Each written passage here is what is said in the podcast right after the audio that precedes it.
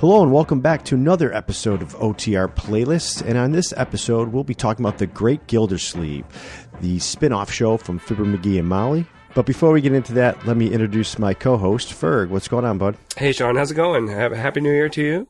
Happy New Year, everybody out there. Is it too late to say Happy New Year? No, No? no. I, I, I was listening to another podcast where they were, they were trying to decide when you stop saying Happy New Year. At like what point? Is it at the end of January? Is it like a week, two weeks after that? Well, this is the first time they're hearing us in the New Year, so I think it's I think it's okay. it's the first time they're hearing us in a while because we've been off for quite some time. Although you were kind enough to uh, put an episode out for Christmas, Oh, that's right. Yeah, that's right. I forgot. but I, but but I threw in the towel. I threw in the towel early at the end of the year.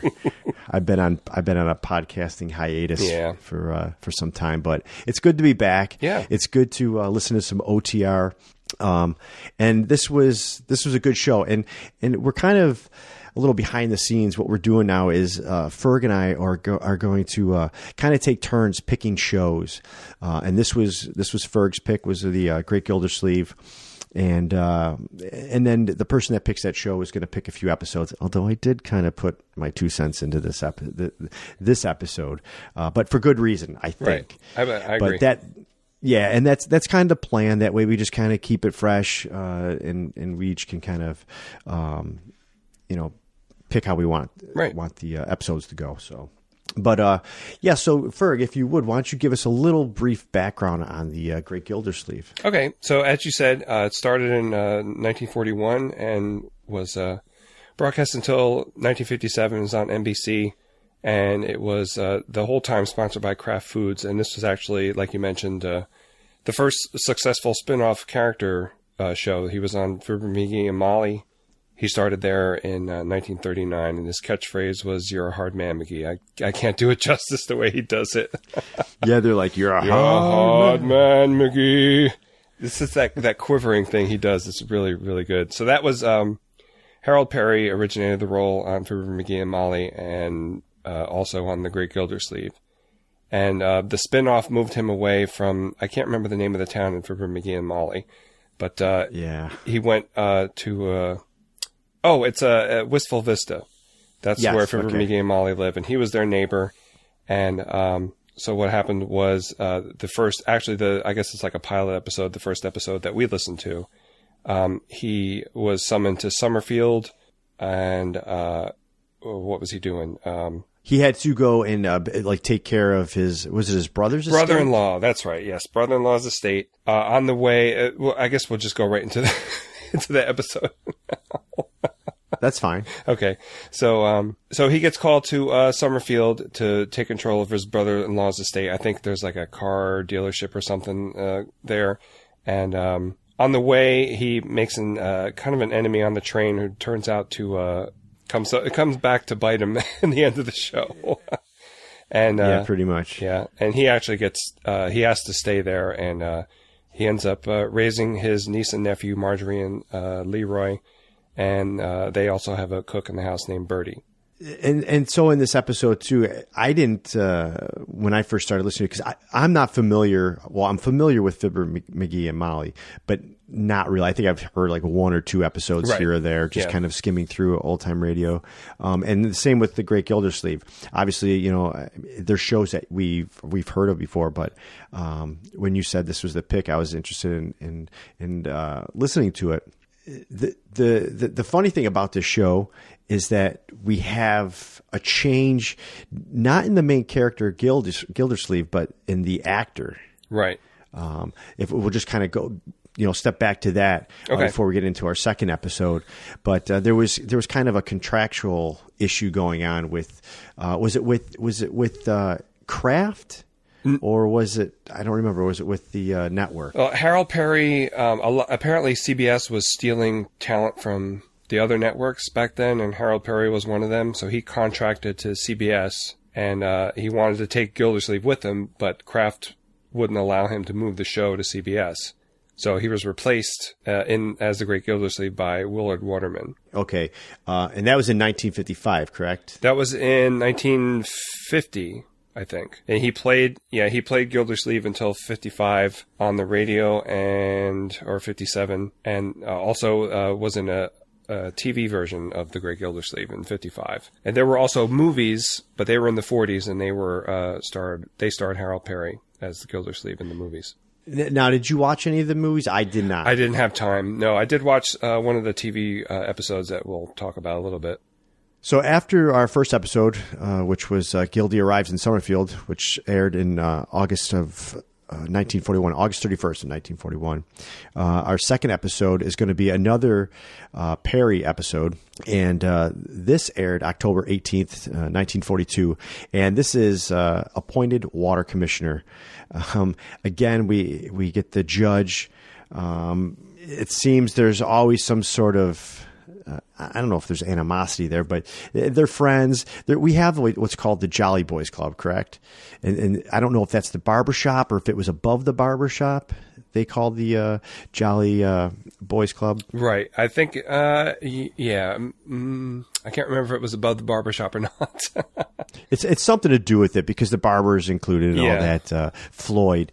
Um, but uh, th- there's going to be a new water commissioner, and so the judge tells Gildy that it's going to be him, and uh, he's not really supposed to do much with that information until it's official. Right. But Keep uh, it secret. as you find out, Gildy is, is very uh, it's really hard for him to to hold things back. and- right. Uh, in the end, does it work out? You, you have to find out, but uh, it's definitely a funny episode. And when I listened to it, I heard this one. I listened to it probably three times. And the first time, I was like, "Wow, that guy sounds familiar, Floyd the Barber." Yeah. And then the second time I listened to it, I'm like, "He really sounds like Mel Blanc." Uh, Yes. And so I did a search and uh, found out that it actually was Mel Blanc. I think he played Floyd for like the from like forty one to forty five, if I'm um, if I'm correct, but um somewhere around there. He didn't play the character uh, the whole way through. Right. Yeah, I remember I listened to one where it definitely was not him as Floyd. Yeah, and he's and when he does the character of Floyd, it's really uh, what I think to be is is Mel Blanc's actual voice. That's it's not. Yeah. Yeah, that's what I was but I've, thinking. I've, I, I'm, I was such a fan of the Mel Blanc show, and I, uh, when I used to be into Androids a lot, I made an application for Android and put it on uh, a third party market where I d- basically it was a soundboard. Right. So I listened to a ton of uh, Mel Blanc, and I was like, that is. That's Mel Blanc. Yeah. So I was very excited to, to find that out. he But, uh, shows up a lot in a lot of these old time radio shows. Yeah, yeah, he does. So, uh, but yeah, that's uh, appointed water commissioner, and uh, I- I believe this is his appointed position. Well, I'm letting the cat out of the bag. I'm spoiler for a 1942 show, but uh, when we get into the the 50 show uh, that we watched, he's still water commissioner. Right. So he he does end up with the position. Uh, it's funny how he ends up with the position, so I'll let the listeners kind of figure that out. Right. So the third episode that we're going to play was broadcast in September of 1950, and that's the first Willard Waterman episode, and uh, it's called "Marjorie is Expecting." That's his uh, niece, and she's now married. He is told a secret by her that she's going to have a baby, and uh, he's not supposed to tell anybody. But of course, he goes around, you know, like we heard in the previous episode, he can't keep a secret, and uh, he goes around. Uh, talking about uh, you know how he knows something, but the uh, actually everybody else already knows, so it's kind of like a reverse uh, a secret thing. it's definitely a funny episode and uh, you i mean he waterman i think you know talking now but listening to it really kind of transitioned into that character i thought fine Um, I, I had a little bit of a problem with it. I it sounded to me in the first episode. I listened to some uh, later ones with him also. In that first one, it sounded like he was um, just doing a Harold Perry imitation because you can hear him kind of drop out of it every once in a while.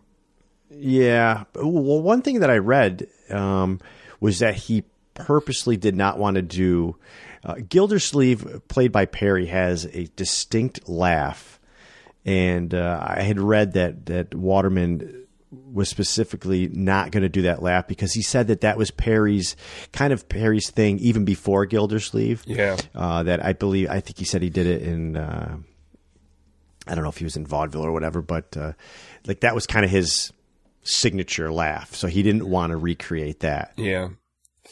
Right, right. Well, I think the for me the the laugh is actually what uh, made me choose this because um, uh, Rick Reynolds he hosts the holiday special podcast, which is on the Throwback Network as well, and he did Rudolph Shiny New Year on January first, and I didn't realize I had listened to a couple of episodes of The Great Gildersleeve before that, and uh, I didn't realize that he was in that, and he uh, Rick played the laugh because he did the laugh in the Rudolph Shiny New Year as well, and he played the laugh throughout the whole episode. It's like, oh, I got to pick, I got to pick Gildersleeve for the the first one because I love that laugh. I think it, I think it loses a lot without the laugh to me. Really? Yeah, I do. Um, I, I don't hate it. I mean, I'll listen. I'll, I'll listen to the Perry episode still. I just, I guess, I preferred the the uh, Waterman episodes. And f- from a from a I don't know if the writing if the writers changed or anything like that, but um, even especially the TV show, the Waterman stuff seemed um, not as clever as the uh, um, Harold Perry to me. I mean, I haven't listened to every single one of them, so Right. I can't say for sure. But So, did you listen to a lot more episodes than just these two? I would, ass- I would assume. or- yeah, I listened to um, a couple of Thanksgiving episodes, a couple of Christmas episodes, and I may have listened to ones you know after. No, I think I stayed in the 40s, so it would have been all Harold Perry. But I listened to one other um, Waterman episode, and like I said, it does he does get a little bit better at not really imitating him, I think. And because I tried to find him on YouTube, just not doing Gildersleeve, and it was hard to find actually. to, Uh, who, Waterman or to Perry? Waterman, yeah, to see if he sounded different. Right, and you couldn't find anything. No, I couldn't. I, I didn't find much. No, that that was Like I said, I I liked them both. I just if I had to choose, I I, I liked the Waterman one. yeah. um, and he did the TV show, um, which I'm going to put a link to that. Uh, we watched one episode. It was from uh, December 16th, I believe, 1955. Uh, it's called Gildy, the Private Eye, and uh, in that the uh, the mayor appoints Gildy uh, as as a police commissioner, while because the other the, the police commissioner is out on a fishing trip, Right. and there's the whistling bandit in town, and uh, Gildy kind of runs into him at one point in the beginning of the episode, silencing an alarm, and I think he b- thought he was like an alarm uh, repair guy Yes. Um, and he had specific instructions not to really get involved but uh, you know gildy wants to make himself look good and Right. get the whistling bandit and there's uh, a lot of fun stuff that goes on with it some uh, women in swimsuits and That was uh, weird.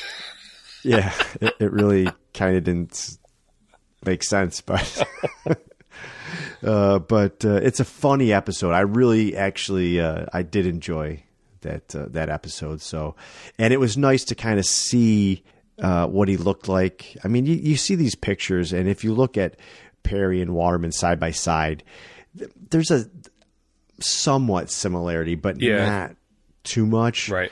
uh, Waterman really all I could think of is John Lovitz. He just reminded me of John Lovitz. Uh, to where I had to go, and just the, some of the facial expressions he makes, and even just his his, his physicalness, kind of his face kind of looks a little to me like John Lovitz. I can see so that, I was yeah. trying, I was trying to find, I tried to do a little searching it, but I was at work, like you know, to see what maybe some of Lovitz's uh, influences were. but Ah. I really didn't come across anything, but uh, if you watch it, you, you know, and, you- and you watch a League of Their Own or something, you, you- you know, there's some facial expressions I thought were kind of similar. Yeah. Uh, So, did you enjoy that episode? I did not.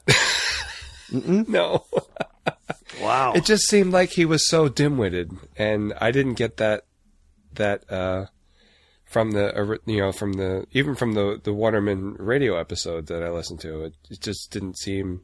I don't know. I don't know if it was the if it was just the fact that it's a '50s TV show, and it was just I don't know because I don't have a problem with the radio shows. You know, thinking they're corny or anything like that, but I thought the TV show was really corny. Yeah, well, I think a lot of the TV like that it probably you know was a little Yeah. corny, but I but I like that corniness, you know. Yeah, Um, yeah. uh, one of the one of the uh, actors that was on Gildersleeve played um, Mr. Wilson on uh, Dennis the Menace. Oh, Really? And uh, yeah, I'm I'm sorry that I'm drawing a blank right now, but uh, excuse me. Uh, was it Peavy, the pharmacist guy? No, it's not PV. It's um, Gail Gordon, Oh, who played Mr. Wilson on uh, Dennis the Menace. he was the was he the Uh, so- second Mr. Wilson? I th- think he was the first. I think. I can't remember him. I, I, I know can't him remember from other either. stuff like Lucy. I think he was on. The Lucy yeah, show. you know, you see, yeah, you see him pop up a lot Yeah. in, uh, in in in a lot of old old movies. Yeah. Actually, he was the second. Yeah, he was the Okay, second okay. George.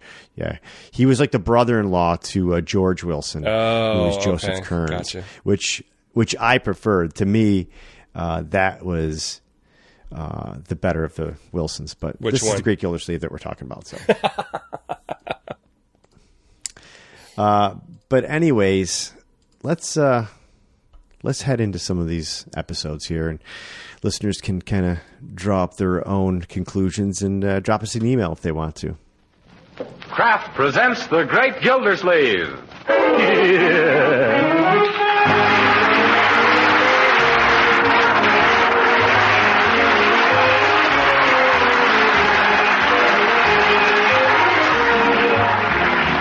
Each week at this time, the Kraft Cheese Company presents for your enjoyment Harold Perry as The Great Gildersleeve, written by Leonard L. Levinson.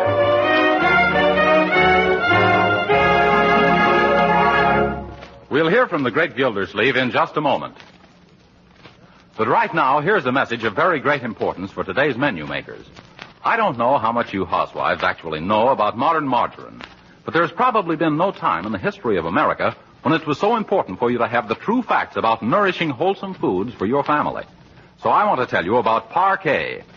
Parquet is the new quality margarine made by Kraft, a delicious spread for bread, hot rolls, and toast. Now, of course, the fact that parquet does taste so good probably accounts for its popularity as a spread in millions of homes. But this is even more important. Parquet margarine is a protective food with exceptionally high nutritional value. It is one of the best energy foods you can serve and a reliable year-round source of vitamin A. There are 9,000 units of this vitamin in every pound of parquet. So tomorrow, ask your food dealer for a pound of parquet margarine made by Kraft. The whole family will like it because it tastes so good, and you'll know that you're giving them an economical, highly nutritious food made to the Kraft standards of quality. Just say parquet. P-A-R-K-A-Y.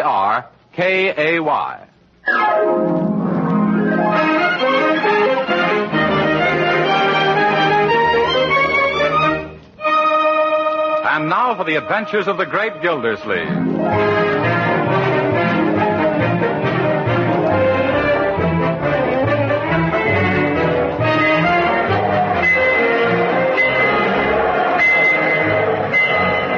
Wistful Vista coming into Wistful Vista. Say, this is. Oh, Wistful Vista, where Fibber McGee and Molly live? Yes, madam. Oh, my. Do you think I'll be able to see them from the train window? No, lady, the McGees are on their vacation. Oh. But say, there's a next door neighbor of theirs, Throckmorton P. Gildersleeve. Where? Where? That portly gent with the mustache on the platform, the one making a speech to his employees. How do you know they're his employees? Because every time he goes away, he gives them an hour off to come down to the station and wave goodbye. Oh, so that's Mr. Gildersleeve. Well, I never thought. Furthermore, I can't tell you how touched I am to see all the employees of the Gildersleeve Girdle Works down here at the station to bid me goodbye. it's indeed. Uh, by the way, is there anyone left at the plant? Uh, well, uh, uh, no. What if some orders come in? Who'll take the phone calls? Uh, Mert. Oh, Mert, eh? yeah. As I was saying while I'm away, I expect every one of you to uphold Gildersleeve girdles to the best of your ability. And don't forget our motto. If you want the best of corsets, of course it's Gildersleeve. Very good, T.P., very good. Thank you, thank you. You'll get a raise. and though it's necessary for me to go away and attend to other enterprises, the one thing closest to my heart is the Gildersleeve girdle. How long will you be gone, P.P.? At least three days and maybe till the end of the week. Uh, before you go, T.P., the Gildersleeve Girdle Workers Guild wishes to present you with this handsome leather briefcase as a token of our esteem for you. Me? I don't know what to say except. Yes, all aboard? Oh, no. Oh, my goodness. Out of my way, everybody. Where are my bags? the train, T.P. Thanks. I forgot to buy a ticket. Where do I buy a ticket? On the train, T.P. Oh, yes. Let go of me, boys. Where are you pushing me? On the train, T.P. Yes. Goodbye, children. Goodbye, children.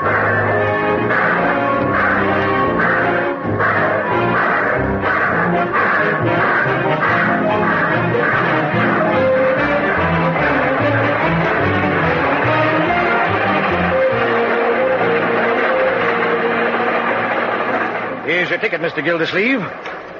Sorry I haven't any berths left. Uh, couldn't you squeeze me in somewhere? I'll try, though it'll probably be a tight squeeze. Uh, Yeah, tight squeeze.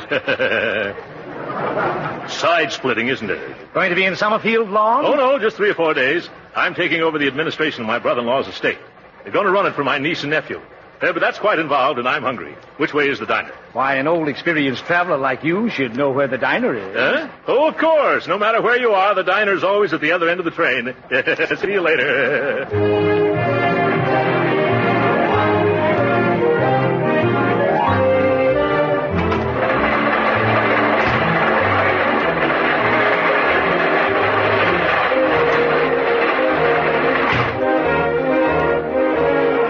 Oh, uh, excuse me, madam. Uh,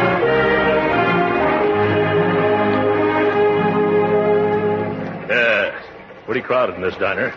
By George, I'm so hungry I could eat the waiter. Yes, sir. Is it all right if I sit at this table? Uh, Yes, sir. Sit right down, sir. If this gentleman doesn't mind reading his paper on his own side. I said if this gentleman doesn't mind reading his paper on his own side. Excuse me, sir. Does you mind? Yes, I do. I'm particular whom I eat with. you are, eh? Well, I'm not. I'm hungry. Waiter, bring me a steak, a nice, juicy double tenderloin rare. Waiter, where's my milk toast? I ordered it 15 minutes ago. Yeah. I'm sorry, but milk toast takes time, you know. And, waiter, I want a big, heaping plate of French fries. Yeah, french fries. And a cup of strong coffee with lots of cream. Yeah, I'll get it right away. sir. And bring me my milk toast made with gluten bread, remember? Yes. Bread. Oh, that reminds me. Some hot biscuits and a little pot of jam. Gluten bread toasted and a cup of hot water. Uh, and an apple pie a la mode with cheese. Yeah, with cheese. I can't stand this. Listening to you is giving me heartburn. it is, huh? Uh, waiter, uh, don't forget the steak sauce, ketchup, piccalilli, and relish. Bring me a glass of bicarbonate of soda, quick. Yeah, Yes, sir. Uh, Right away, sir. I'll be back. Of course, it's none of my business, mister. and don't stick your nose in it. Well, all right. That's the way you feel about it. I was just going to tell you you're getting your newspaper in the mustard. I don't use mustard. No, I guess you don't need any. But what I was going to say was... Never mind, never mind, never mind. Okay, I won't say it then. That mustard from your newspaper is all over your sleeve now. I don't care. What? Of all the messes I. Uh, uh, uh, uh, water only spreads it. you see what I tell you? I'll thank you to mind your own business. What's the big idea jumping down my throat? What do you expect addressing a perfect stranger? You're far from perfect, stranger. and from now on, I'm going to make a career out of ignoring you. Uh, here comes my food. That's pretty snappy service, waiter. Uh, Yeah, yes, sir. Well, where's my milk toast? Yeah, I'm sorry, sir, but the chef, he's all out of glutton bread. he wants to know would pumpernickel do just as well. No, pumpernickel wouldn't do just as well. And why keep me waiting all the time while you serve this big buffalo the minute he sits down? Oh, no, look here, mister. I don't want to look here. I'm sick of the sight of you. The idea. An overstuffed ox like you guttling and gobbling and gorging yourself like an ostrich. Oh. I've got a bad case of indigestion already just from looking at you. Why, you dyspeptic little dodo. Just because you're mean to your stomach and your stomach talks back to you, you bellyache. Excuse the expression. You're not suffering from indigestion. You're just green with Epicurean envy. I won't sit here. Here's your bicarbonate of soda, mister. Take it away, take it away. I need something stronger than that now. I've got some pills down here in my briefcase. Just a minute there. What are you doing with my briefcase? Your briefcase. This is mine. It is not. My employees gave it to me just this afternoon. Take your fat paws off of my briefcase before I. Before you watch, you dried up little crabapple. And now, now, wait a minute, gentlemen, please. Let go of my briefcase. I will not. It's mine. Why, the idea is, Give me- give me- uh, Uh, oh, yes, Now, ma'am. waiter, waiter, did you see anything of my briefcase? I left it. Oh, you gentlemen have it. Thank you so much. Well, uh,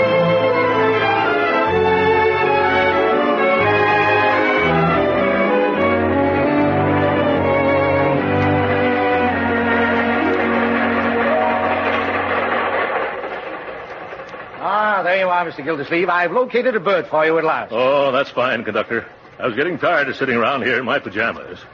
Where is it? It's uh, upper nine in the next car. Upper nine. Oh my goodness! The last time I was in an upper berth was, uh, let me see, uh, 50 pounds ago. The porter's making it up for you now. Yeah, thanks. I do hope that porter gives me a wide berth.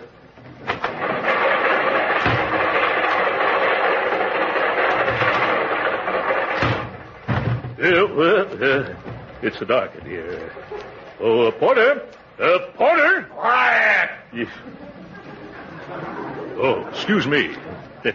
Eh, Must be sleeping. Oh, porter, Yes, sir. have you got upper nine ready yet? Yes, but I didn't anticipate no gentleman of such ample proportions. Yeah. Well, maybe I'd better take a ladder. Yes, better take two. They're small. Well, all right, come on. Yes. Hey, here we are, right up there, sir. Up there? Hmm. Oh, my goodness. Hold these ladders steady, Porter. Remember, if they tip, I won't. Yes. Yes, sir. Now be careful, mister. Train's coming to a sharp curve pretty soon. When? Then. Hold on, mister. Let us slide. Oh! I can't hold on. I'm coming down. Look out below. Whoa! No! What hit me? Oh, my sacrilege.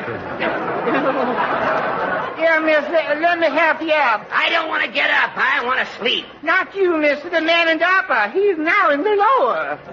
And where am I? You're right here, brother. Get off of my poor stomach. Who is it? Uh? Huh? Oh, it's you. What are you doing sneaking into my berth? I'm not sneaking into your... I'm not sneaking. I'm trying to climb into bed. I'm your upstairs neighbor. Isn't that nice? I hope that swinging shelf snaps shut on you. Oh, yeah? If it's going to swing, I'll see that it swings your way. And if I land on you again, brother, you'll spend the rest of the night sleeping in the roadbed. All quiet. Let me go to sleep. Okay, Grandpop, unpleasant dreams. All right, Porter, give me a leg up again, will you?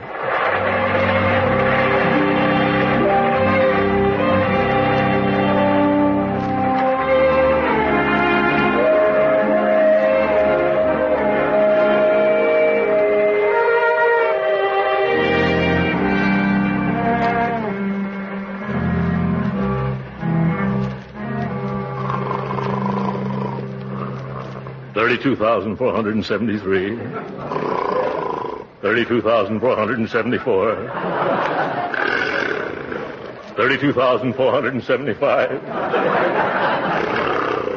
Oh my goodness! Two o'clock already, and still not a wink. Yes, thirty-two thousand four hundred and seventy-six. Thirty-two thousand four hundred and seventy-eight. Oh, what's the use? There was only some way of stopping that buzzsaw down there. I can't stand this any longer. Where's that porter? I'll fix this guy. Did you call me, sir? Uh, Yes. Would you mind getting me a drink of ice water? I can't sleep. Yes, sir.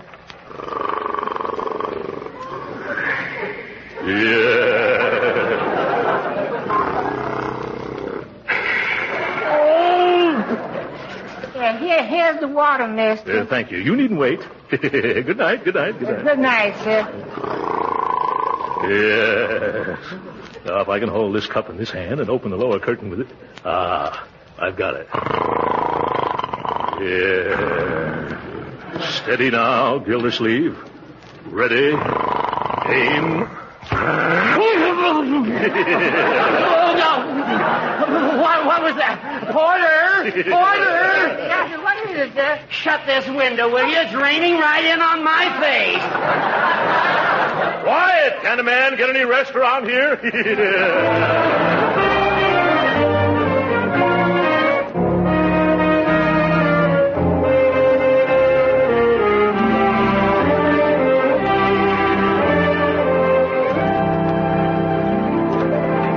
Good morning, sir. He's just pulling into Summerfield. You want me to brush you off? no, I'll walk down the steps like the rest of the passengers. yeah.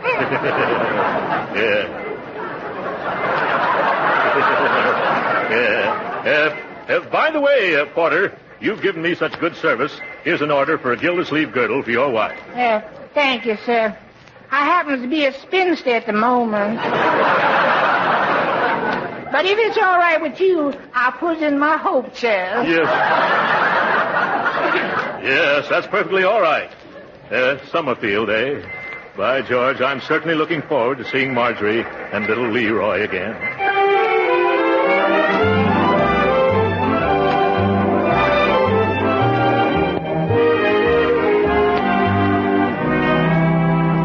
Well, why can't I, Marjorie? Huh? Why can't I call them TP like they do down at this foundry? It isn't a foundry, Leroy. It's a. Oh, never mind. It's nothing that concerns little boys. And I'm sure that he will prefer to have you call him Uncle Throckmorton. Oh, shucks, you can't go around calling a big, tough guy who runs a steel foundry Throckmorton. It's, it's positively degradatory. It's derogatory. Yeah, it's that, too.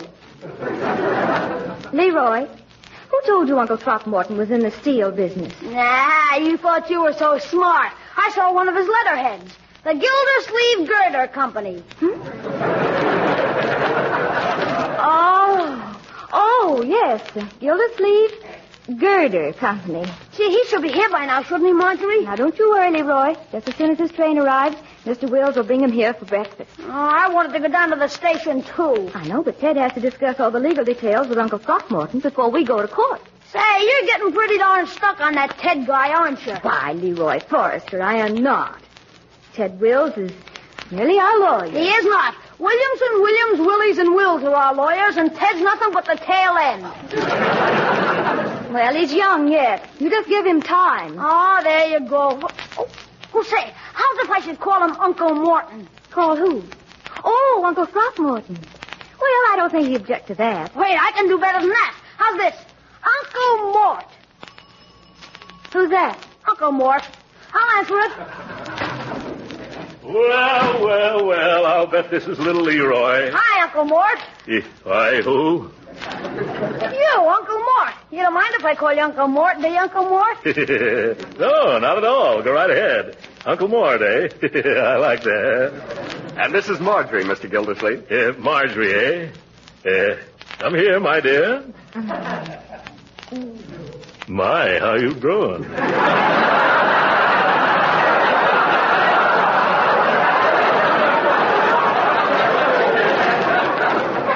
Hello, Uncle Throckmorton. Let me take your hat and coat. Will you have some breakfast? Eh, no thanks. I've already had mine on the.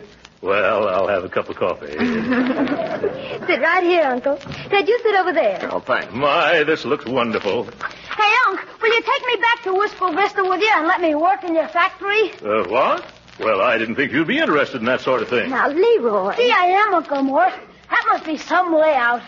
I bet you make the supports for a lot of big projects there.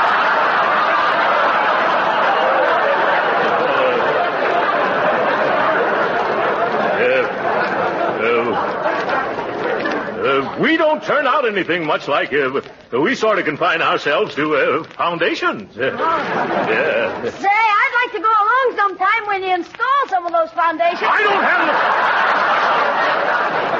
don't have. What, what did you say, young man? Uh, uh, please excuse Leroy, Uncle Mort. He's been like that ever since he found out that you owned the Gildersleeve Girder Company. What? Uh, Gildersleeve Girder? Uh, oh, uh, yes, I see it all now. yes, a bright boy. Gee, Unc, Unc, do you ever have to slug it out with any of them tough steel workers of yours? Uh, no, no, I never do. You know, huh? Uh, oh, well, uh, of course, uh, there have been times when I've had to put uh, more snap into their work. yes.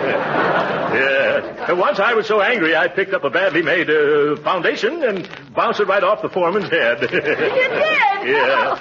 Now, Leroy, let your uncle eat his breakfast. yeah. Have some toast, Uncle Mort? Uh, no thanks. Oh, uh, speaking of toast reminds me of an amusing incident on the train last night. Uh, you'll enjoy this, Leroy. When I went into the diner, the only empty chair was at a table with a sour little crab. And you should have heard that little rat yell when the ice water hit him in the face. yeah, Well, it's time we leave for court, Mr. Gildersleeve. it is. Uh, come on, kids. This won't take long.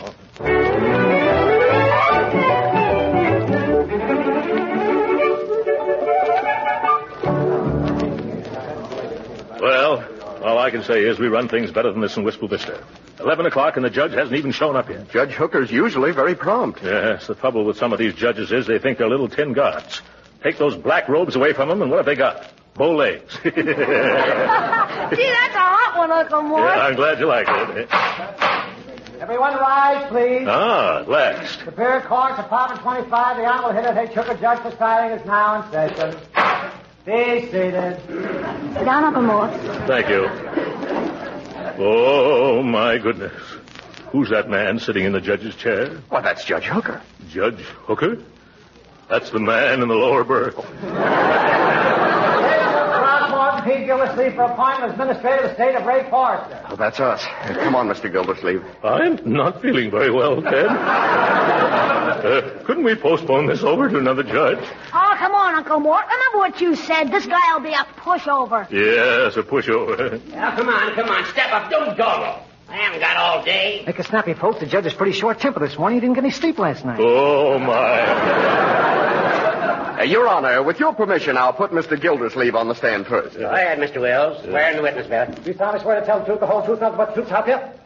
I do. Well, do you or don't you speak up? I do. That voice is very familiar. Turn around, mister. Oh, so it's you. Yes. uh, hello, Judge. Mr. Wells, Yes, Your Honor. I will examine this man's qualifications if you don't mind. I don't, Your Honor. Uh, But I do. Silence. Now then, Gildersleeve, what do you do for a living? I make girdles, Your Honor. Order in the court. Order in the court. Order in the court. Order. Order. And you, Gildersleeve, any more cheap humor, and I'll judge you in contempt. But it's true, Your Honor. I'm the president of the Gildersleeve Girdle Company. Oh, Uncle Mort, tell him the truth. He doesn't make girdles, Judge. And what does he do? Steel foundations. I bet he would, too. now, no more interruptions, my boy. Remember, this is a courtroom. You realize who I am, of course. Sure, and you're a bow-legged little tin god. Yeah. What? Now, Leroy! But, but you- you just said so yourself, Uncle Mort. Oh, you did. Yeah, Uh, just a little joke, Your Honor. You know how I kid. I know. Yeah. Well, I'm going to ask you a plain question, and I want a plain answer. Yeah. What business are you in? Well, I. uh, oh, uh, that is. Uh, Leroy, would you mind going out into the hall and get me some uh, some ice water? One moment. Who's running this court, you or I? Better not get Uncle Mort mad, Judge. Last night he threw a whole bucket of water on a guy in the bus under him. Oh my! Here we go again. He did, did he? Yeah, and this poor sap woke up and thought it was raining. Oh. you ought to hear Uncle Mort tell him. Thanks, I will. Let's hear all about it, Uncle Mort.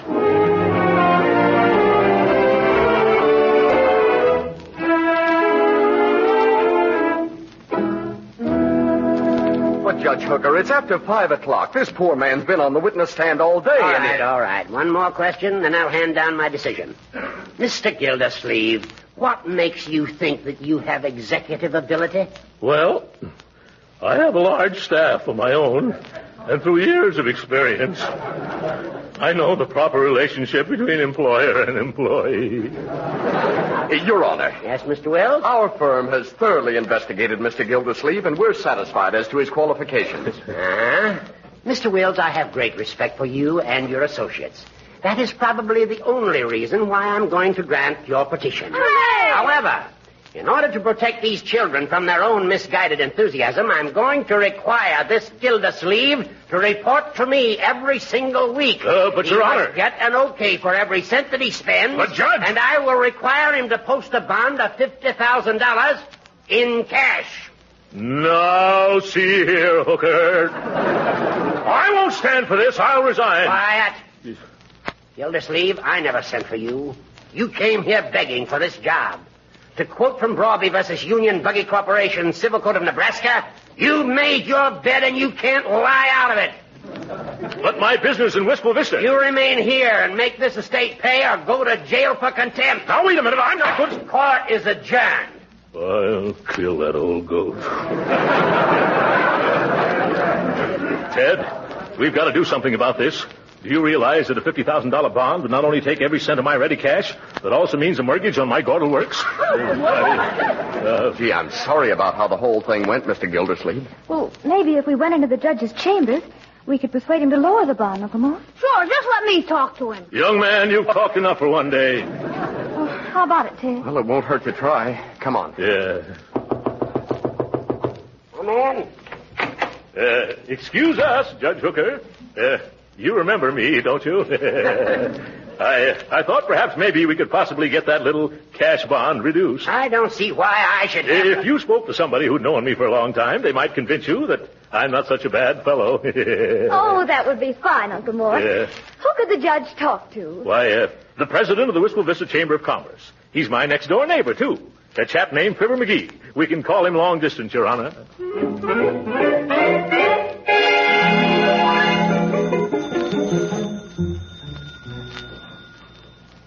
Yes, yes, I see, Mr. McGee. Yes, I'm glad you put me straight on that. Yes, I knew my little chum would set me in right. That's a very good point. Leroy, I want you to meet McGee one of these days. There's one of nature's noblemen. I guess you've made up my mind for me, Fibber. Yeah, Fibber. Hold the phone a second, and I'll tell him. Gildersleeve. Uh, yes, Judge? Gildersleeve, I've decided to rescind that $50,000 bond. Uh, I knew that would happen if you spoke to my little pal. Yes, after talking to McGee, I'm going to make that bond $100,000. What? Give me that telephone. Hello? You're a hard man, McGee.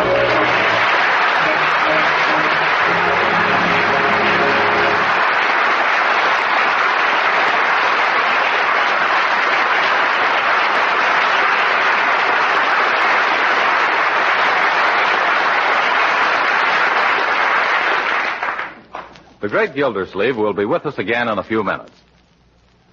While Uncle Trock recovers from that one, I want to say a word that I believe will make every thinking housewife want to try parquet margarine tomorrow. This delicious new craft product is most popular as a spread for bread and a seasoning for hot cooked foods because of its delicate, pleasing flavor. But the same qualities that make it so good for table use make it an extra fine shortening for baking. I say extra fine because it has all the qualities of an ordinary shortening, plus fine flavor and added nourishment. Let me read you a statement from Mrs. Lillian Watts, who, having been born and raised on a farm, is mighty particular about food. She says, quote, I have a family of eight, and they all like parquet margarine. I use it in various ways. Cakes, bread, muffins, biscuits, soup, spreads, and other ways too numerous to mention. Thank you a thousand times for this wonderful product. End of quote. Now that's a mighty enthusiastic statement. But you'll be just as enthusiastic once you have tried parquet. It's so delicious, so nourishing, so grand in every way. Tomorrow be sure to order parquet, the economical spread made by Kraft. And remember, every pound of parquet margarine contains 9,000 units of vitamin A.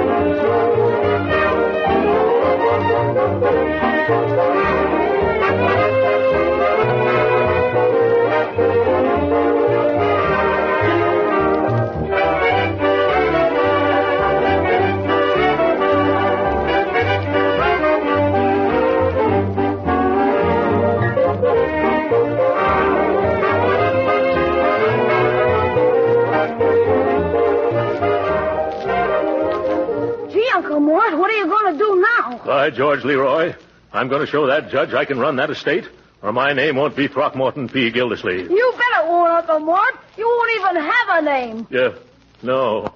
I'll just have a number. Good night, folks.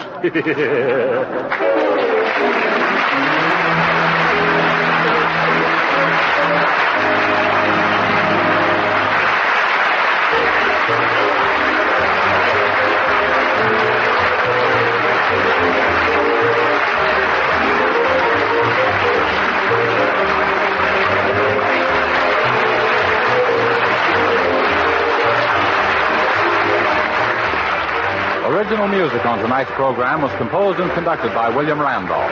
This is Jim Bannon saying goodnight for Kraft and reminding you to tune in again next week at the same time to hear the further adventures of the great Gildersleeve. This is the National Broadcasting Company.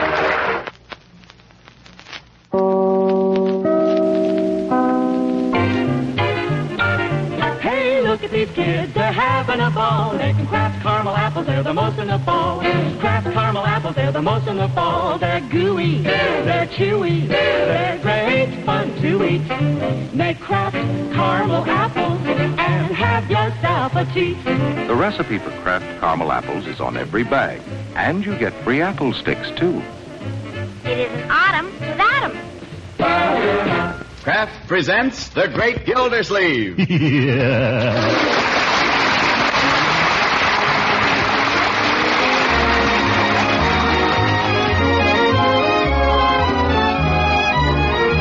The Kraft Cheese Company, who also bring you Bing Crosby every Thursday night, present each week at this time Harold Perry as The Great Gildersleeve, written by John Wheaton.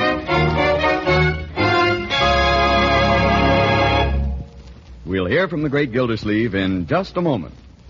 Likely as not, you've all heard and read a lot about margarine lately. You see, margarine is a wholesome spread for bread our government recommends in our national nutrition program. But if you haven't tried margarine for the last few years, you'll certainly be pleasantly surprised when you taste parquet margarine, the delicious vegetable margarine that's made by Kraft. Parquet margarine is made to the same high standards of flavor and quality as Kraft's other famous food products. Parquet's flavor is so delicate and appetizing you'll be proud to use it as a spread for bread, a flavor shortening for baking, and for pan frying too. Just try it once and see if you don't agree that parquet margarine's delightful, satisfying flavor is just bound to please. And another thing, parquet margarine provides important nutritional elements vitamin A, and food energy we need every day. So don't just ask your food dealer for margarine, ask for Parquet. P A R K A Y. Parquet margarine made by Kraft.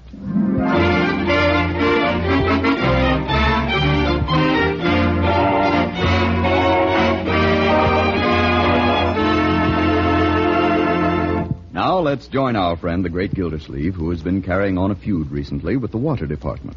Two weeks ago, he got up a petition complaining about the water pressure.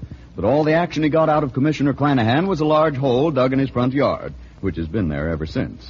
This morning, we find him at the barber shop where he's gone to carry his fight to the people, while Floyd takes a little off the sides.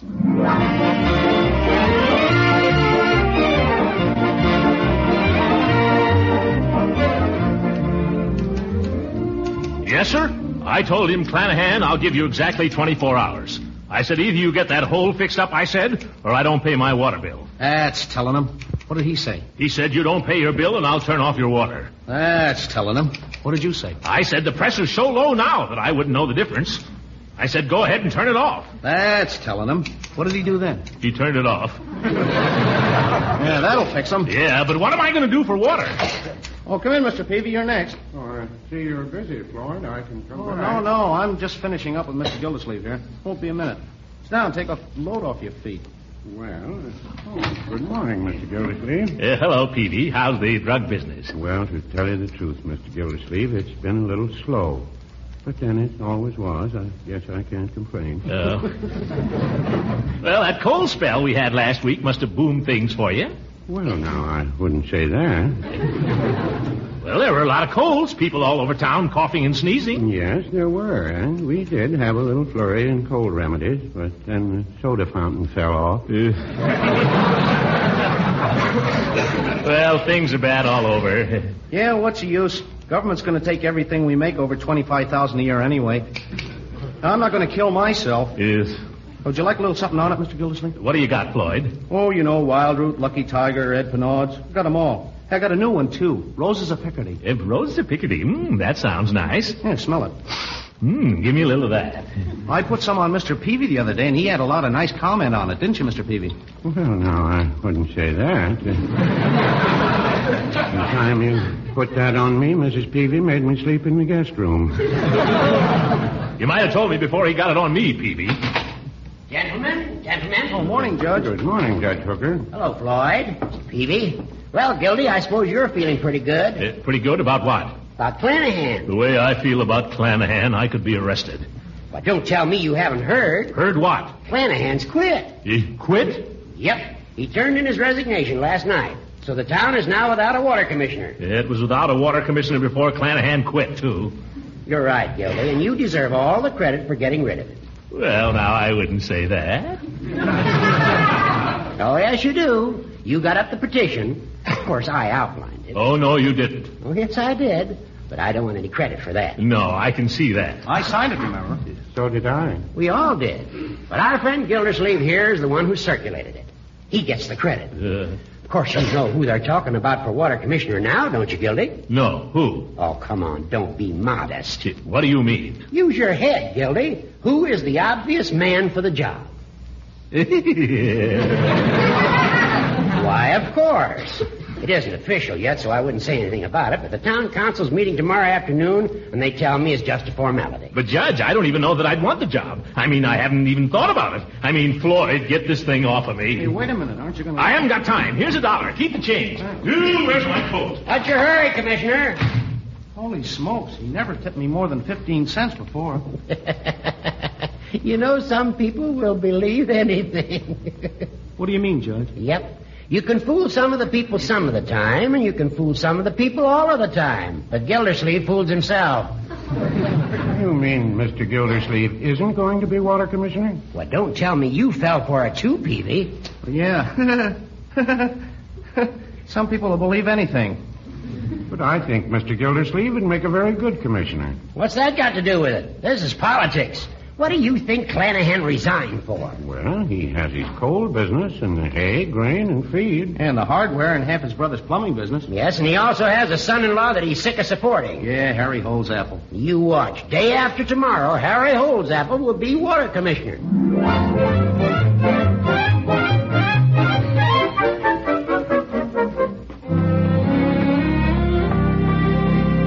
Marjorie! Leroy! What is it, Uncle Mort? What is it? Eh, nothing, my dear. It's nothing, really. But you've been running. Uh, not particularly. Uh, be calm, my dear. I am calm. What is it? Uh, sit down. You better sit down, too. Oh, I'm quite all right. I think I will sit down, though. Yeah. now tell me, my dear, what have you been doing with yourself all morning? Uncle Mort, what is it? Oh, that. It- well, Marjorie, I have a little piece of news for you. You and Leroy, where is he? He'll be back in a minute. Now, what's the news? Well, it isn't official yet, but Judge Hooker says it's practically in the bag. What? What is? Marjorie, how would you like it if your old uncle were commissioner of the waterworks? Commissioner? You mean Uh huh. wonderful, Uncle Mort? That's wonderful. It's, it's wonderful. It's not as wonderful as all that. Yes, it is, and you deserve it. You did the whole thing yourself. Oh, Uncle Mort, I'm so proud of you. Mm. Well, public service has its compensations, I see. Leroy, Leroy, come here, quick. What's up, Marge? Oh, you back, Unc? Leroy, Uncle Mort's going to be water commissioner. Yeah. Well, Leroy, did you hear me? Uncle Mort's going to be water commissioner. What does it pay? Leroy. I haven't the faintest idea what it pays, young man, and furthermore, I don't care. I've been asked to serve the community, and I intend to serve it to the best of my ability. I wonder what it does pay. Miss Marjorie. Oh, Bertie, come here. I'm coming. Yes? Bertie, guess what? Oh, I'm no good at guessing. Uncle Mort's going to be water commissioner. My goodness, if I'd known that, I'd have baked a cake. It's, well, it's not too late yet, Bertie. Oh, you're going to have to do a lot of things, Bertie. When you answer the phone, you're going to have to say, Commissioner Gildersleeve's house. Excuse me, Miss Marjorie. Resident. Or red. Yeah. And we must see that the laundry puts more starch in his collar. Hey, wait a minute. I can't stand stiff collars. That makes no difference. You're an important man now, and you've got to dress the part. You can't wear that baggy old suit another day. But this is my best suit. It's your only suit. Well, I can't wear more than one suit at a time. I know, but you shouldn't have to go to bed every time you have it pressed. You're going to be a busy man. Uh, you're right there, my dear. You don't want people saying, there goes Mr. Gildersleeve, the worst dressed water commissioner in town. No, but the well dressed man today isn't the man with pleats in his pants. It's the man with shiny elbows. In another few weeks, you aren't even going to have elbows. Uh, uh, I think you ought to go out and buy a new suit, Uncle Moore. well, maybe you're right, my dear, but it'll have to be for the duration. And another thing, you ought to have a decent photograph taken for the indicator vindicator. Oh, what would they want with a photograph of me? Do you think I ought to have a profile or a full face? How about a panorama, Uncle? Very good, Leroy. Very good. A little fresh, but we're overlooking things today. Oh, Uh-huh. come on, Uncle Mort. We've got a million things to do. Let's get started. Uh, wait a minute. There's one thing first. Remember, all of you, this is not official yet. So not a word to anybody. Bertie? Oh, not a word. Uh, Marjorie? Not a word. Uh, Not a word. uh,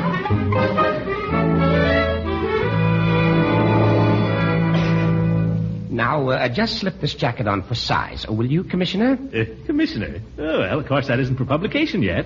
Eh, oh, this isn't the kind of suit I had in mind. I thought maybe something like a cutaway, something more official. No, I'm sorry, but cutaways are out. A government regulation. Nobody wears cutaways anymore. Anyway, Uncle Mort. The young lady's right. I personally wouldn't be caught dead in one. Yes, well, how about something double breasted, huh? Dark blue, maybe, with a pinstripe. Oh, I'm sorry, but double breasteds are out, too. The regulations. Oh.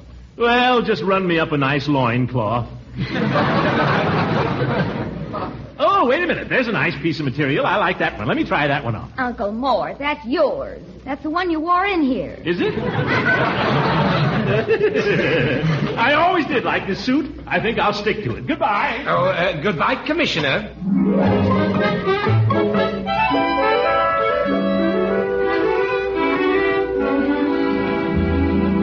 Look present, please, Commissioner. Uh, oh, Commissioner. Well, I'm getting kind of used to it. Uh, look this way, please. No, a little more the other way. No, now a little more this way. Uncle Mort, you're looking cross-eyed. How can I help it? I'm looking six different ways at once. Uh, we must try to be a little patient. Now raise your chin just a teensy bit. A chin? Which one? That's better. Now hold it like that while I fix this light. Uh, hurry up, will you? My nose is itching. There. Now give me a nice big smile. Never mind the smile. Take your picture. Hold it, hold it. Oh, it's a beauty. You'll want a dozen for your friends. Thank you, Commissioner.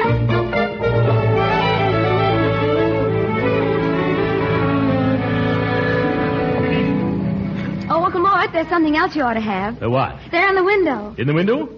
What would I do with a girdle? Don't answer that. Oh, not that window. This one. See? The briefcase. I don't need a briefcase. Oh, but you will. You're going to have lots of important papers. Say, I guess that's right, Marjorie. I'd better. Ah, good morning, Mrs. Ransom. Oh, Mr. Gildersleeve, what a small world. Uh. Why, only this morning I was trying to call you. Oh, were you indeed? Yes, I... Oh, hello, Marjorie. Hello. I was planning to invite you to dinner tonight. I'm having fried chicken. Yes, oh my. I'd love to, Mrs. Ransom. I'd love to. But unfortunately, my time is not my own these days. I'm having candied yams. Oh, brother. no, I'm sorry, Leela. Pressure of official business, you know. Oh.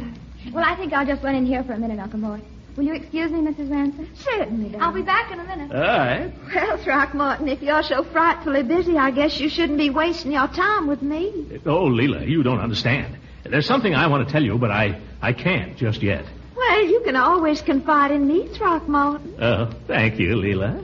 Uh, it has to do with a matter that's been uppermost in my mind for the last few weeks. Why, I can't imagine what you're talking about, Throckmorton. Well, I can tell you this much. An important decision is going to be made tomorrow that may affect my whole future. I can't imagine what that would be. Well, I'll give you a little hint. Uh, think of water. Water? Uh huh. Lots and lots of water. Thousands of gallons a minute. Do you begin to understand? I think I do. Will you and I be there? You and I? Where? Niagara Falls. Oh!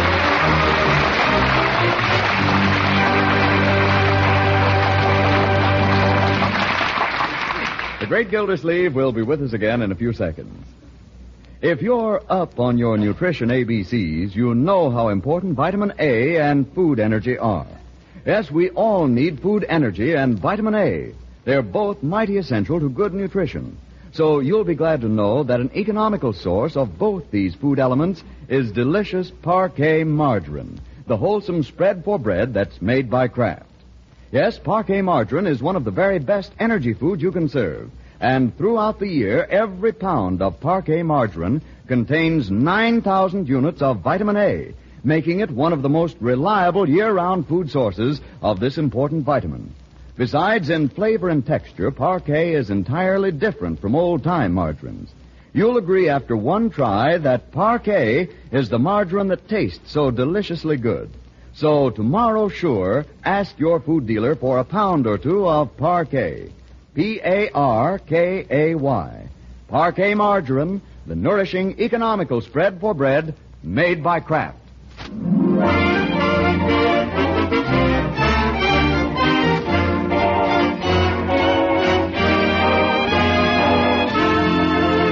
And now let's get back to the great Gildersleeve. After a sleepless night and a morning spent at the library reading up on waterworks, he approaches the eve of his expected triumph in a spirit of humble dedication to service. With the special meeting of the town council only an hour off, he's preparing a statement for the Indicator Vindicator. Uh, read that back to me, will you, my dear? Uh, that last. Oh, um, when interviewed, Mr. Gildersleeve said, This honor comes to me as a complete surprise. Uh, yes.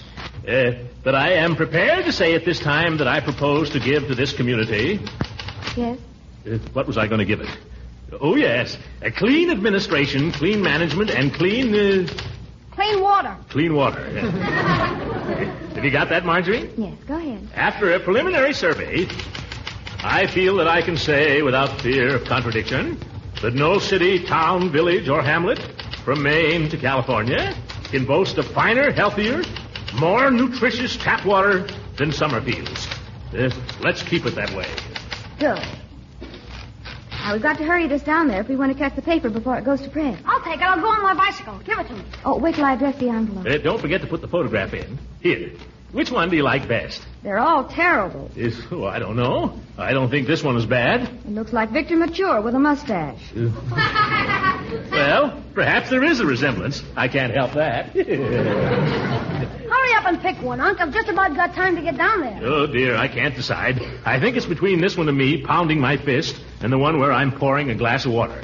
Uh, maybe that's better for water commissioner. That little tie up there. Too bad he didn't get you in the bathtub. Uh, remember, Leroy. See that it gets to the editor. Don't give it to anybody else. Insist on giving it to Mr. Powers. Okay, Unc. Oh, sorry, Judge. Where's the fire? Anybody home? Oh, yes, come in, Judge. Hello, Gildy. When are you going to get around to taking your screens off? Gosh, I don't know, Judge. I've been pretty busy here lately. I guess I'm going to be a lot busier. Doing what? Well, water commissioner's no part-time job, you know. Water commi. Oh. As a matter of fact, Gildy, I um, uh, wanted to speak to you about that. Huh? I wouldn't say too much about that if I were you. Oh, I'm keeping it quiet.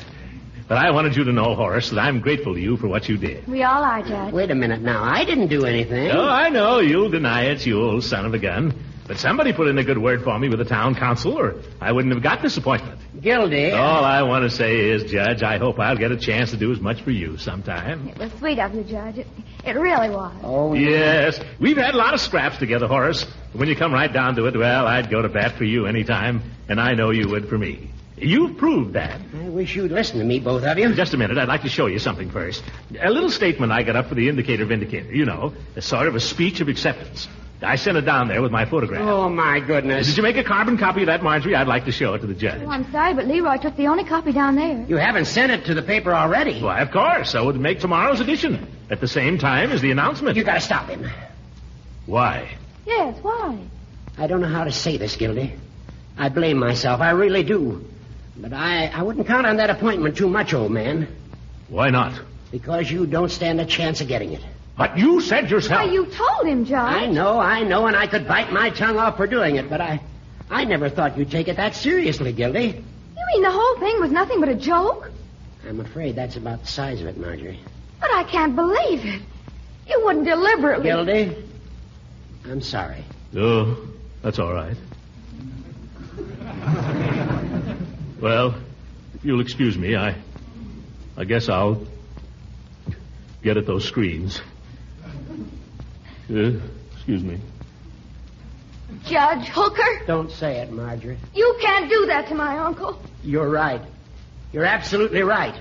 I'm a mean old man and I hate myself. Believe me, I, I wouldn't have done this. I wouldn't have had it happen for the world. Well, you're going to do something about it. Have you got your car here? Right outside. We've got to stop Leroy before he gets to the paper with that statement, or the, the whole town will be laughing. All right, come on.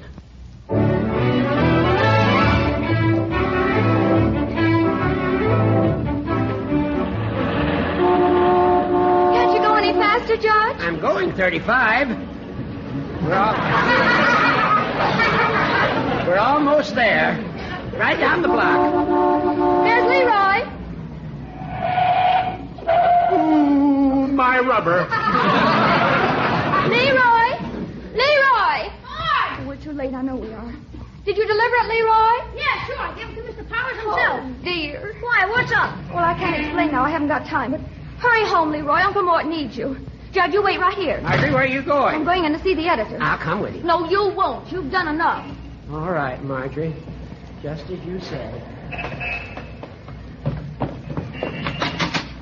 Where's Mr. Powers' office, please? Right straight ahead. Well, come in. You're Mr. Powers, aren't you? That's right. I'm Mr. Gildersleeve's niece. And go ahead and laugh. Well, now, sit down, sit down. Take it easy. Oh, I know it all seems very funny to you. Have you read it? Yes, I've read it. Well, I won't try to explain how it happened, Mr. Powers. It was a mistake, and I, I guess it seems pretty silly to you. But my uncle doesn't know very much about newspapers, and neither do I. Hmm? He was just trying to do the right thing. You see, somebody told him he was going to be appointed water commissioner. Well, I thought nobody wanted it but Harry Holtzapple. Harry Holdsapple. That's just what's wrong with this town. It's, it's full of Harry Holdsapples. There aren't enough people in it like Uncle Mort. They're all trying to figure what they can get out of it instead of what they can put into it. Maybe you're right. And I'll tell you this about my uncle. He's a good guy, and, and he really would make the best water commissioner Summerfield ever had. Because it, it means a lot to him, and, and the town does, and, and he's interested in it, and he studies about it, and he just. Uh, now, wait a minute. And another thing. Do you know he got up a petition all by himself? I know, I know all about that. Gildersleeve's a good man. Of course he is. And I'll tell you something else now, wait, about young him. lady. You don't want to tell me. You want to tell the town council. Oh, I just wish I could. Well, they're meeting over at town hall right now. But they'd never let me in. Well, they'll let me in. Power the press. Well, come on, I'll get my hat.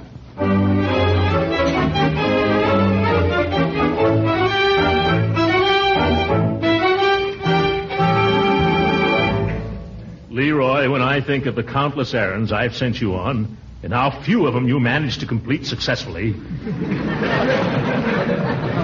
why did you have to deliver the goods this time? Gosh, I only did what you told me. I know, but you ought to warn me when you're going to do things like that. oh, how can I face these people? How can I face Mrs. Ransom? How can I even face Peavy? What am I going to do? Well, you could always join the Foreign Legion. This is no time for quips and sallies, young man. Well, you asked me. Yeah, but I know what I could do. I could join the army. Are you kidding? Not a bit. Service of my country, the uniform. They couldn't laugh at that. No, I couldn't. By George, I'll do it. I look like a million in that uniform in 1917. You look like ten million now, Unc.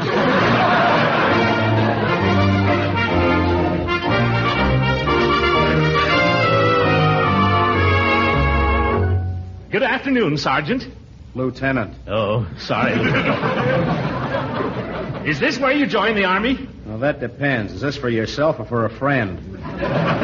Myself. I want to enlist for immediate duty overseas. Oh, want to see the world, huh? Why don't you try the Navy?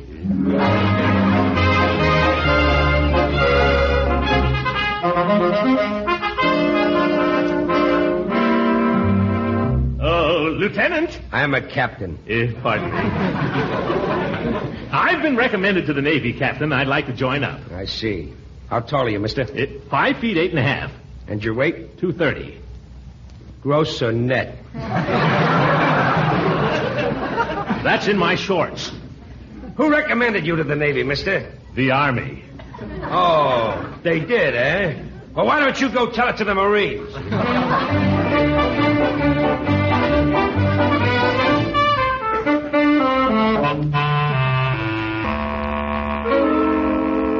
Oh, General.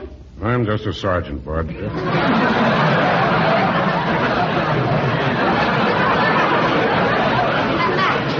What's on your mind? I'm thinking of joining the Marine Corps. I, I want to see some active service. What gave you that idea? Well, it's a long story. My nephew suggested the Army, but the Army suggested the Navy, and the Navy suggested the Marines. I see. Uh, How about it? Do you think you could consider me? I'm afraid not, Bud, but I'll tell you what we will do. What? We'll consider the nephew.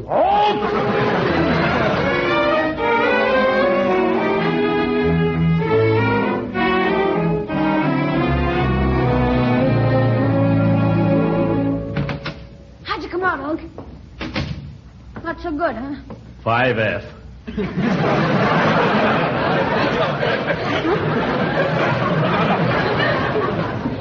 Five F. What's that? Flat feet, fat, flabby, and 44.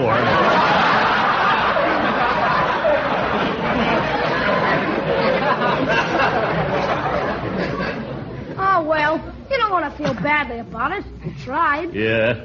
You know, Leroy, I don't suppose any man ever thinks of himself as old, even when he's 80. But I realize it today for the first time. I'm old. Oh, you're not old, Dunk. You've got a lot of good mileage left yet. Uh, they don't want men like me, Leroy. It's the 18 and 19 year olds. They've got the courage and the pep and the endurance. It's a young man's war and a young man's world. I ought to turn myself in for scrap. Oh, now don't talk like that, Unc. I know. How would you like to go to the movies? There's a swell bill at the Majestic. No, what's playing? Eagle Squadron and the Battle of Midway. You go, Leroy. I don't want to go, Unc. I'd rather stay here with you. Uh, Mr. Gillespie, I made some of that special coffee cake you like. Could I give you some? Uh, No, not just now. Thank you, Bertie. It's hot right out of the oven. Uh, you might leave it, Bertie. Perhaps Leroy would like a piece. No, thanks. Leroy, what's the matter with your uncle? What's the matter with you? Uh, nothing, Bertie. Everything's fine. I don't know what's come over everybody in this house. Can't sell no coffee cake. Uh, You know what I think, Mr. Gillespie? what? I think you're worrying too much. I think it's that waterworks. You ought to give it up. Bertie. Bertie, go bake a cake. Doggone, I don't know. Things are sure different around here. They ain't the same. Oh, there's Marjorie. Leroy, don't say anything to her about, uh, you know, the Army. Okay. Uncle Mort. Uh, in here, my dear. Mr. Powers. Thank you. Uncle Mort, you know Mr. Powers of the Indicator. Oh, oh, yes. Uh, I uh, just came over to congratulate you, Commissioner. yeah, Commissioner. And to thank you for that little statement you sent us. Oh, that. Hmm. I don't think Uncle Mort understands. We've just come from the you tell him. Uh, we've just been to the meeting of the town council, and I'm delighted to report that your appointment went through without a single dissenting vote. You mean that He's water commissioner? Yes. yes. Uncle Mort, I'm so glad. Water Commissioner, Commissioner of the Waterworks. I don't mind telling you, Mr. Powers, this means a lot to me. It means a lot to Summerfield. And I want you to know that the indicator is back of you 100%. Oh, thank you. Uh, have some coffee cake. Uh, have a glass of water. Well, don't care if I do. If water, Commissioner, wait till Judge Hooker hears about this. The old goat. He wasn't so far wrong at that. You know, he said I was the obvious man for the job. Oh, you were? Well, you think so too? Certainly. The only other candidate had just been drafted.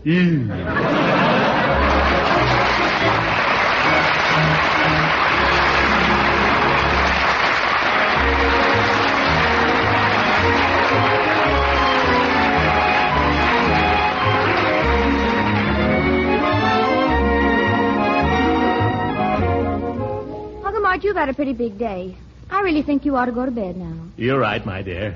I guess I'll take my book to bed with me. What is that book anyway, Unc? Uh, the Lives of the Presidents. The Lives of the Presidents. What are you reading that for? I just wanted to confirm an impression.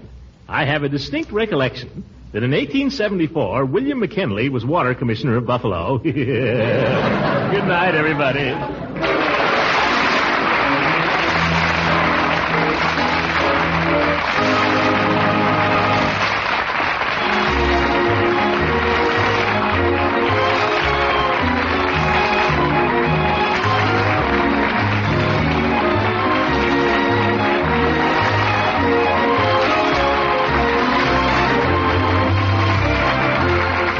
Original music heard on this program was composed and conducted by Billy Mills. This is Frank Bingman speaking for the Kraft Cheese Company and inviting you to be with us again next week for the further adventures of the Great Gildersleeve.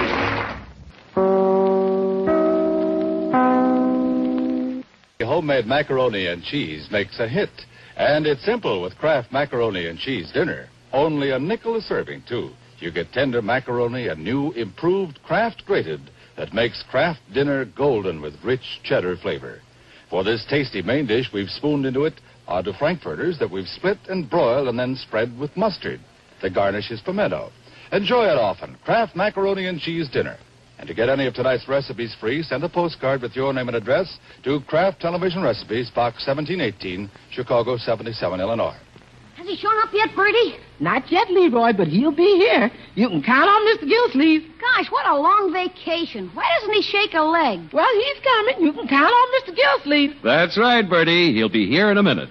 Tonight, in the first of a new fall and winter series of Wednesday evening broadcasts, the Kraft Foods Company presents Willard Waterman as the Great Gildersleeve.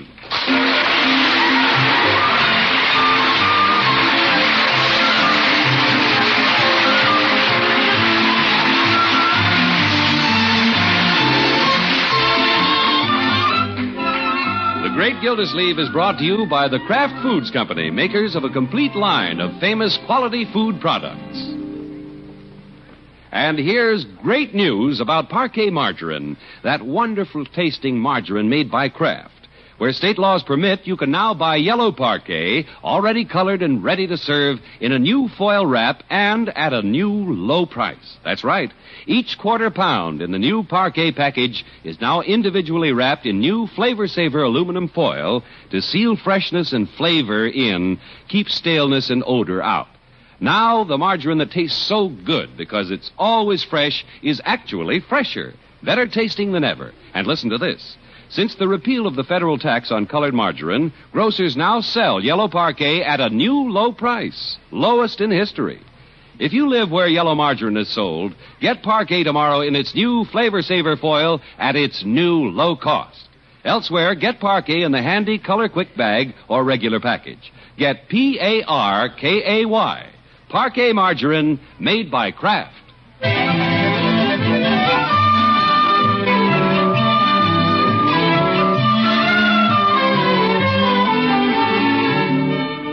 Well, it's been pretty quiet around the great Gildersleeve's house this summer.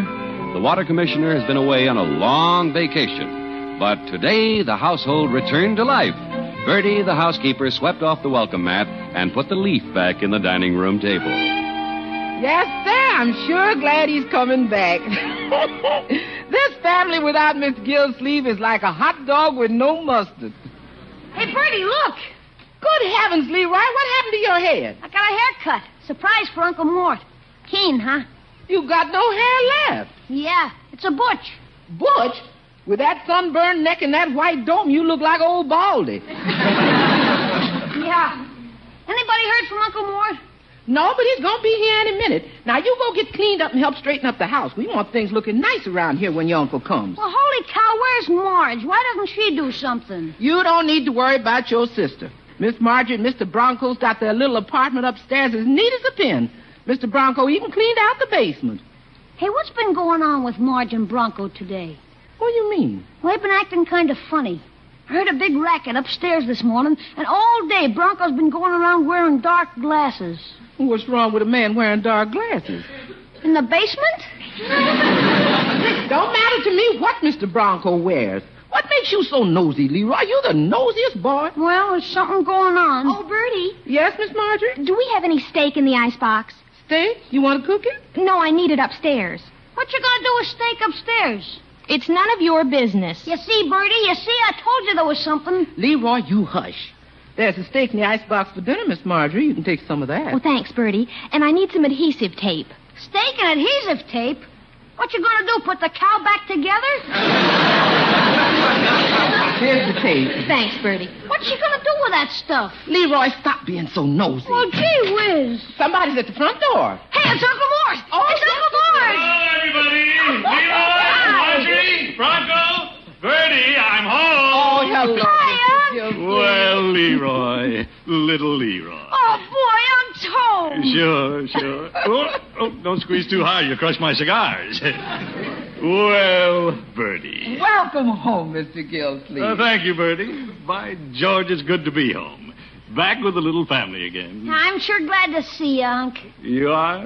Oh, what a lovable boy. What'd you bring me? Ring it. Well, I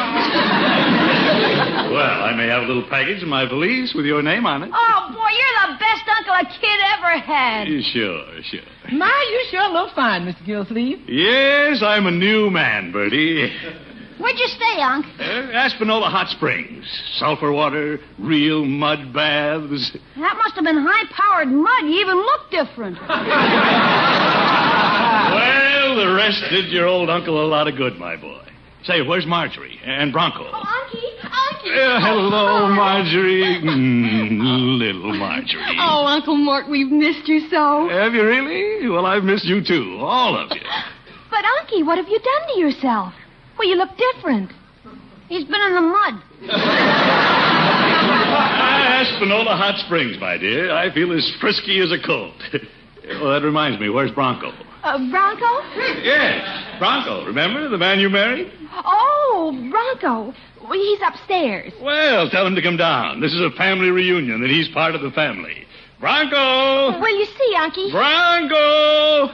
Oh, are you home, Mr. Gildersleeve? Am I home? Coming right down, Mr. Gildersleeve. Why is he wearing those dark glasses? Feeling his way down the stairs. Well, the sun is pretty bright, Unky. Sun? There's no sun in here. He's cuckoo. Leroy, you hush up. Welcome home. Glad to see you, Mr. Gildersleeve. Bronco, you're shaking hands with Birdie. You're over here, Mr. Gildersleeve. Bronco, take off those dark glasses. Yes, sir. Holy smoke! Oh, brother, what a black eye. Bronco, what happened? What happened? Who hit you? Well, I'll tell you, Mr. Gildersleeve. Well, I can explain it, Unky. Bronco was lifting a suitcase down from the shelf in our closet and. Now, wait a minute. You don't have a shelf in your closet. We don't? It's as plain as the nose on your face. Old Marge slugged him.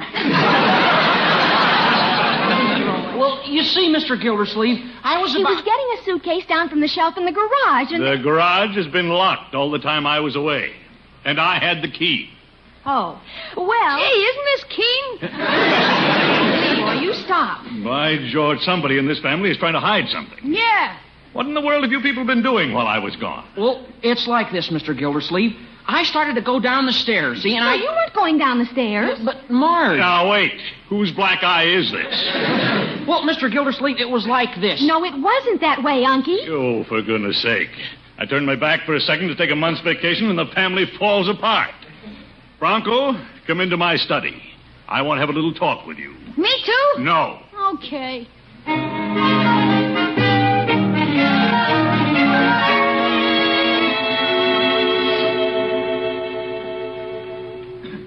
Now, uh, sit down, Bronco, and let's. oh, uh, thanks, Mr. Gildersleeve.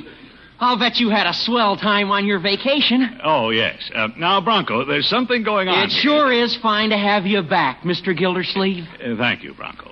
Now, if you and Marjorie. It are- did you a lot of good, Mr. Gildersleeve. You're the picture of health. Now, wait. A man needs a vacation, Mr. Gildersleeve, and you took one. Oh. Look me in the eye. With the one that's open. Yes, sir? Now, what happened? Mr. Gildersleeve, a fella should always tell the truth. Isn't that right? Certainly. And if but- a fella can't tell the truth, he shouldn't tell anything. Don't you agree, Mr. Gildersleeve? Yeah, of course. In the but- case of this black eye, I can't tell you the truth. My lips are sealed. Who said so? Marjorie, Marjorie? my wife. Oh, yes. Mr. Gildersleeve, someday when you get married, you'll understand. Bronco, stop talking like my grandfather. You're just a boy, just a youngster. Yes, Mr. Gildersleeve, but I've lived. Yes, I can see that. Well, it doesn't matter to me, Bronco. I don't care what you and Marjorie do. Go your own way. I have too many other things to think about. We'll simply forget the whole thing. Yes, sir. Don't bring your troubles to me. Not even interested. Yes, sir? Now, I'm very busy, Bronco. Nothing else you want to talk to me about? You'd better run along. Thanks, Mr. Gildersleeve. I'll see you later.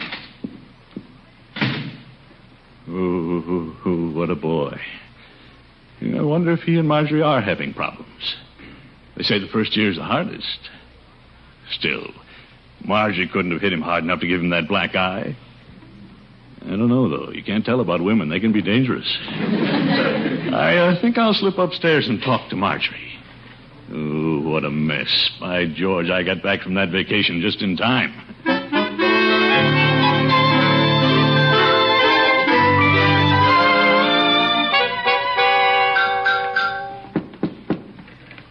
Marjorie, it's me. Oh, what is it, Unky? I'd like to talk to you. May I come in? Well, certainly. The door isn't locked.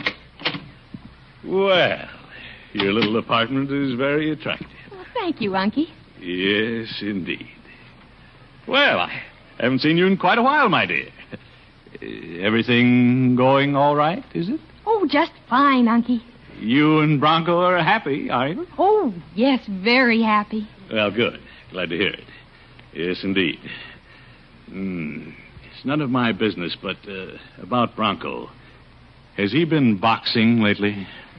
No, not that I know of. Well, not prying into your personal affairs, my dear. It's just that, uh, well, it's nothing important. Certainly doesn't matter to me. Not in the least. Poor Unky, you're dying of curiosity. Me? Curious? Oh, Marjorie. Uncle Mort, can you keep a secret? Why, certainly. What kind of a secret? You won't tell a soul? Of course not. All right. I'll tell you how Bronco got his black eye. Well? Well, this morning he started to run downstairs to tell Bertie and Leroy something, and I caught him by the shirt. Poor Bronco, he tripped and bumped his nose against the banister. Oh, is that all that happened? Really? That's all. But what was you going to tell Bertie and Leroy that made you grab him by the shirt? Well, that we're going to have a baby. Oh, isn't that silly? You're going to have a what? a baby. A, a, a baby? A real baby? You? oh, Bronco was so excited he was going to run out and tell everybody. Oh, Marjorie. My little Marjorie. I can't believe it. Well, it's true, Unky. A, a baby. You'll be a mother. Well, you, you mustn't tell anybody. Not anybody for a while. And nobody else knows about it? Just you and I and Bronco. And the doctor. Of course I won't tell anybody. We're going to have a baby. Our own baby. Oh, just think of it. Isn't it wonderful, Unky? Oh, Marjorie, our own baby. All these years I've been a mother to you. Now I'll be a grandmother.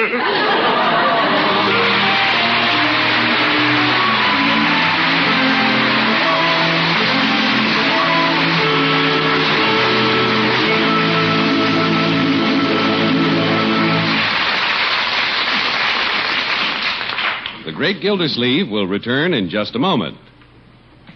It's fresh, Fresh, really fresh, fresh, always fresh. fresh. That's why it tastes so good. It's parquet margarine made by Kraft, and it's fresh, really fresh. Blended fresh from top grade products of American farms, parquet is rushed fresh by truck to your store, sold fresh by your grocer.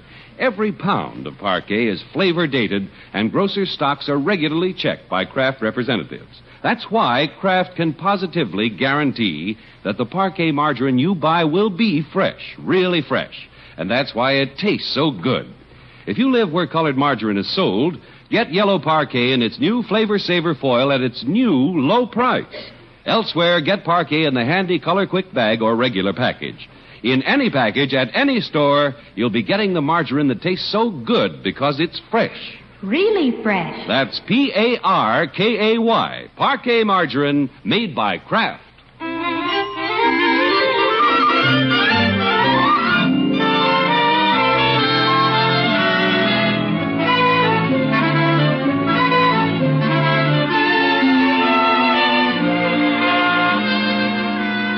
Well, the great Gildersleeve came home from his vacation and ran smack into a beautiful secret. Oh, little Marjorie, expecting a baby. Uh, I never anticipated that she was anticipating. oh, it's nice of her to trust her old uncle with the secret. And she was so cute about it, too. Now remember, Unky, you mustn't tell anybody, not anybody. Don't breathe it to a soul. Don't breathe it to a soul. Wonder how I can tell Peavy without breathing. well, I can keep a secret. You can tell the water commissioner something without it leaking out. Hello, Peavy. hello, Mr. Gildersleeve. Vacation must have agreed with you. You're looking good. I feel good, Peavy. In fact, I'm a new man. You don't say.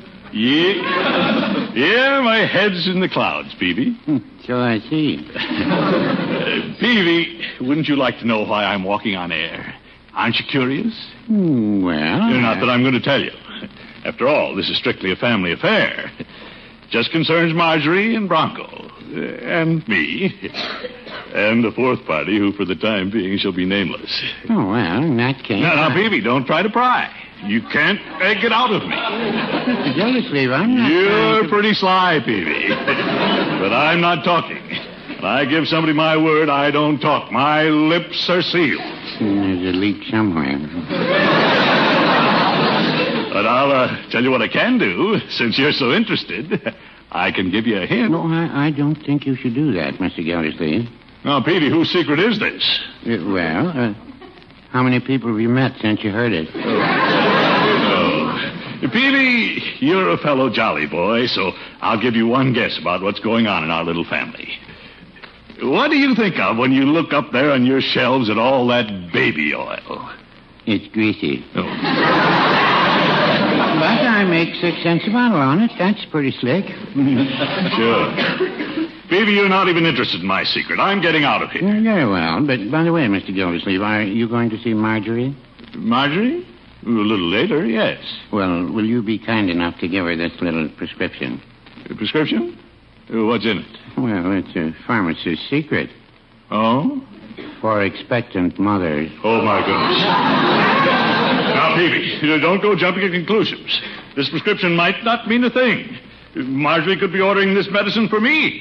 Well, no, I wouldn't say that. Neither would I.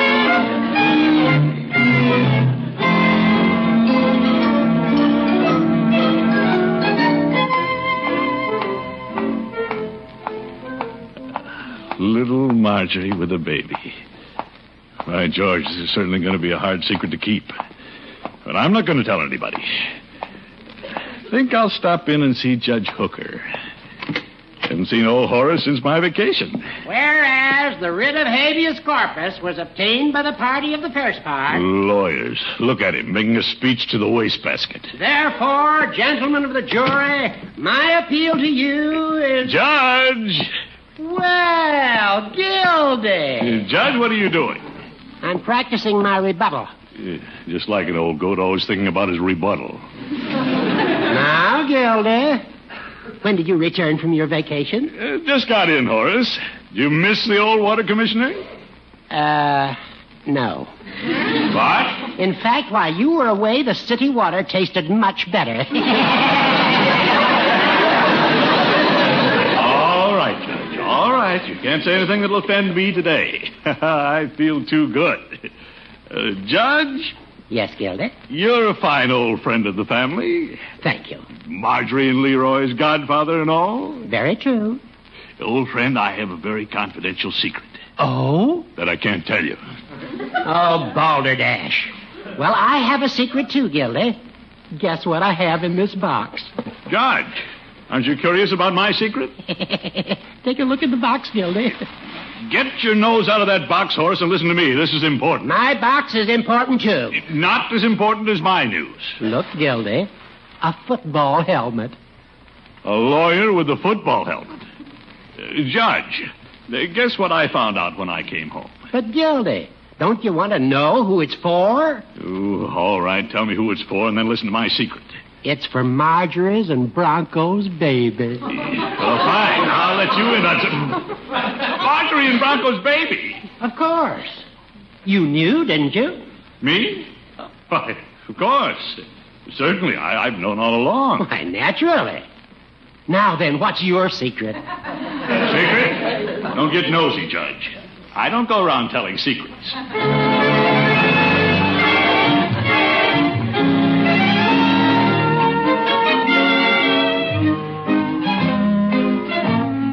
Uh, wonder how the old judge found out.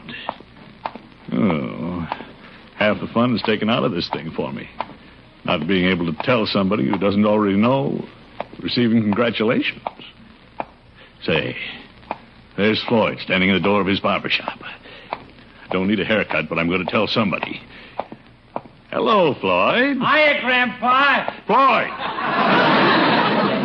how did you know? Don't kid yourself, Commish. I got more grapevines out than you got water mains. Come on in and get a haircut. Eh, Well, I might get a light trim. Atta boy. I'll just prune the bushes in the back. now raise up your bottom chin so I can get the sheet around you. Eh, ah. Atta boy. Yes, Floyd, we're expecting a blessed event. Uh, this is the most wonderful thing that ever happened to me. What's so wonderful about it? Uh, what? Oh, don't get me wrong. I'm glad to see the kids expecting, but I hate to see this happen to you. Floyd, what are you getting at? Well, don't you get the picture, Commission? It ain't been no time since you were a gay, dashing blade, but what are you now? Now? You're a grandfather. What's wrong with that? Well, you just been pushed back a generation. Old rocking chair's got you, Gramps. Now, Floyd, just because Marjorie's having a baby doesn't make me any older. Yeah? What about that pretty little nurse you used to squire around? What do you mean, used to squire? Well, is she gonna want to be seen dating a grandfather? Watch it, Floyd. When you become a grandpa, grandpa, you might as well face it. Your courting days are over. You've been turned out to pasture. I won't really be a grandfather. After all, Marjorie isn't my real daughter. She's just my niece. I haven't even been married yet. That's worse. Commish, you've been tossed out of the ball game before you come to bat. Oh, let me out of here. Where's my cane? Ah, I mean, my hat.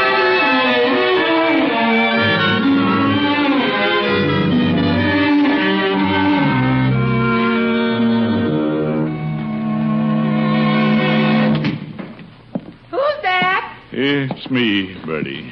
Oh, I didn't think it was you walking so slow, Mr. Gillsleeve. Yeah, I had a hard day, Bertie. Yes, sir. But if you knew what I just heard's going to happen around this house, you'd be kicking up your heels. Uh, What's this, Bertie? Mr. Gillsleeve, you're going to be a grandfather. No. Yes, you are. You got every reason to be kicking up your heels. You're going to be a grandfather. Now, Bertie. Let's see you kick up them heels. You got every reason to. Now, wait a minute, Mr. Bertie. Gillsleeve, you know why you got every reason to kick up your heels? Bertie? That's right. You're going to be a grandfather. My George, I'm going to put a stop to this. Bertie, Bertie, come back here. yes, sir. Bertie, now sit down. I want to have a talk with you. Yes, sir. You've got this all wrong. I'm not going to be a grandfather. You ain't. But Miss Marjorie. I know that. But I'm only Marjorie's uncle. She has a baby. That doesn't make me a grandfather. Well, does it, Bertie? No, sir. But you always been like a father to her. Well, that may be. She's been just like a daughter to you. Yeah. Yes, she has. But I'm not a grandfather. You understand that, Bertie? Yes. I want everybody in town to understand it. Mr. Peavy, the judge, all of them. I'm not a grandfather. Yes, sir. Of course, if you don't want to be one, that's up to you. But all little babies needs a grandfather. They Uh, do? Miss Marjorie ain't got no father to be the grandfather. Well, no, she hasn't. And that baby's going to need a grandfather. Babies needs grandfathers to kitchy comb and bounce them on their knees. Well, I do have a way with babies. Of course, if you want to pass up one of life's big rewards, Rewards? Yes, sir. When a man has fine children and grandchildren around him, that's life's big reward. Well, uh, Besides, Mr. Gilsleeve, you're getting all of this when you're so young. young? Well, yes, but Bertie, nobody thinks of a grandfather as being young. Yes, they do.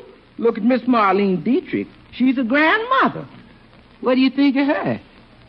nice. Of course, you ain't got legs like Miss Dietrich, but you don't need 'em.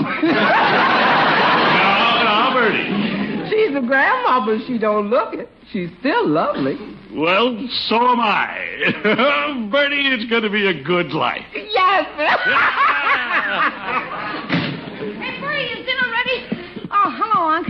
Hello, my boy. Uh, sit down, Leroy. I want to let you in on a little secret. Yeah? What is it? I'm going to be a grandfather.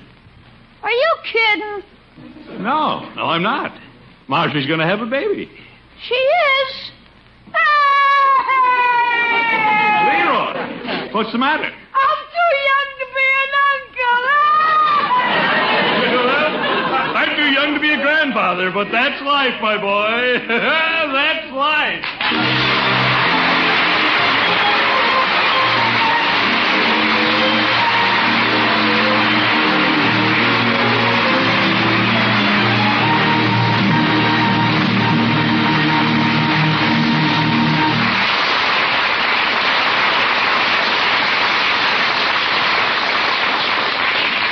The Great Gildersleeve will be right back. Remember, in states where the law permits, you can now get yellow parquet margarine already colored, ready to serve in the new aluminum foil flavor saver wrap and at a new low price. Elsewhere, get parquet in the color quick bag or regular package. In any package, it's the margarine that tastes so good because it's always fresh. P A R K A Y. Parquet margarine made by Kraft.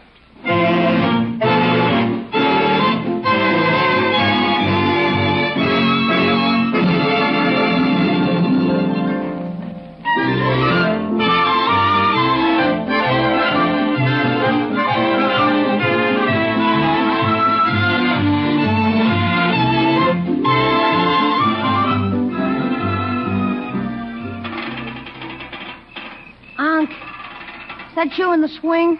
What? Oh, yes. Come on out, my boy. What you doing? Oh, just sitting here, looking at the stars, thinking. Move over. Yeah.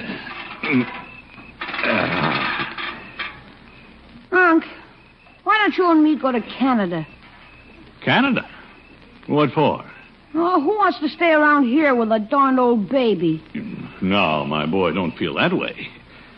Be a long time yet. Besides, this is going to make everybody very happy. It isn't going to make me happy. Oh, you wait and see.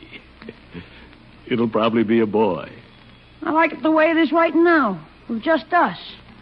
When the darn old baby comes, it'll all be different. It'll be baby, baby, baby. Holy cow, all you hear is baby now, and he isn't even here yet. Well, I'll tell you, my boy, you'll feel different when the little fellow gets here. Uh, there's something about a baby that's pretty wonderful. Huh. Oh, there is. Wait till Marjorie lets you hold him for the first time. Yeah. Yeah, I'll, I'll show you how you do it. Yeah, I'll roll my coat up. Eh, you see? Now, this is the baby. You sort of cradle him in your arms like this. Ah, such a little fellow. New to the world. And his bright little eyes look up at you. So wide and wondering. His little feet kick the blanket away. There's his toes. Ten of them. Then one of his little hands comes up and kind of touches your cheek. And he smiles. Let me hold him, Monk.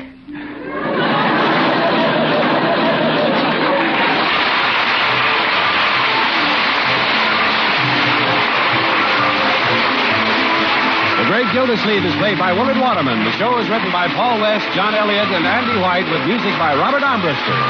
Included in the cast are Walter Tetley, Mary Lee Robb, Dick Trenna, Lillian Randolph, Earl Ross, Dick LeGrand, and Arthur Q. Bryan. This is John Easton saying goodnight for the Kraft Foods Company, makers of the famous line of Kraft quality food products. Be sure to listen in next Wednesday and every Wednesday for the further adventures of the Great Gildersleeve.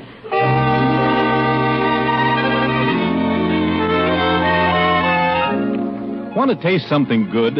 Well, next time you make a cold meat sandwich, don't forget to add a little Kraft prepared mustard. For when you add a little mustard, you add a lot of tang. Every bite tastes better. Now you can get two kinds of Kraft mustard salad mustard, delicately spiced for those who prefer a milder flavor, and Kraft mustard with snappy horseradish added. Get both kinds. Then, with every meat dish, hot or cold, Just add a little mustard, and you'll add a lot of tang. Kraft's prepared mustard. Next week, be sure to hear the Ronald Colemans and the Halls of Ivy on NBC. All right, Ferg. There we go. Uh, three episodes of The Great Gildersleeve. Has your opinion changed now that you've listened? Um, no, but I, I think I just need to listen to more of the Waterman episodes to get more of a idea of how he came to the character. Yeah, you know, and I I agree. I need to listen to more of the Perry episodes and some of the later uh, Watermans. I think just because I do enjoy the show, and uh, so I will listen to some more, and I'll bounce back a little bit.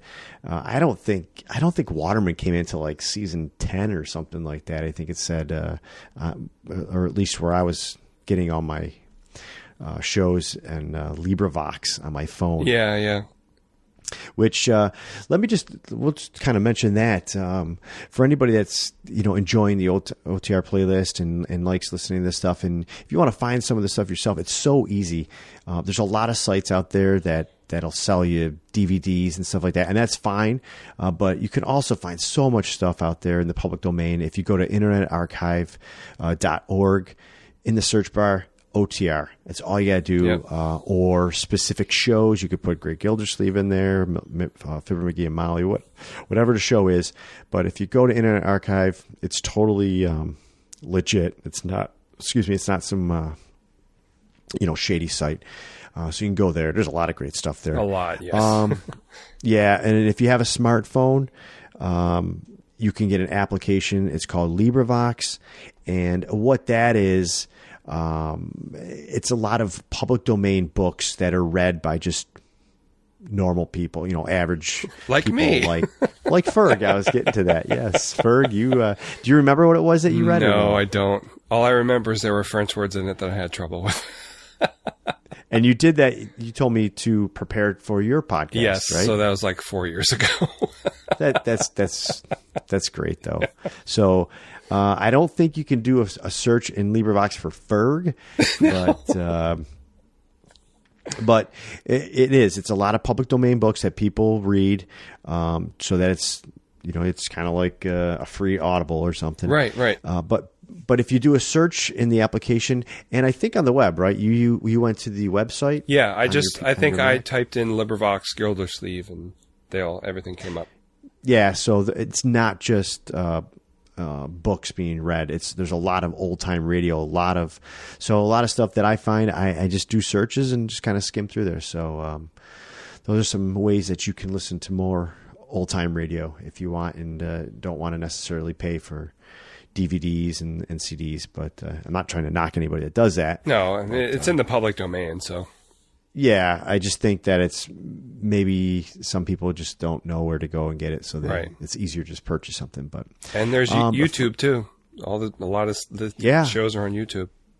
You know, I I, I forget about that. I Me I too. Think of YouTube, I think of YouTube as just videos, Yeah. but there are a lot of old time radio shows, and and it'll just be like a, a static image, but it'll play the the show. Right. So, yeah, there's you just type OTR in Google, you're you're gonna find a lot of shows. So, um, before we close this out, Ferg, tell us everybody if they don't know already, which I'm sure they do, about your uh, other podcasts that you do. Podcasts. Oh, that yeah. you do.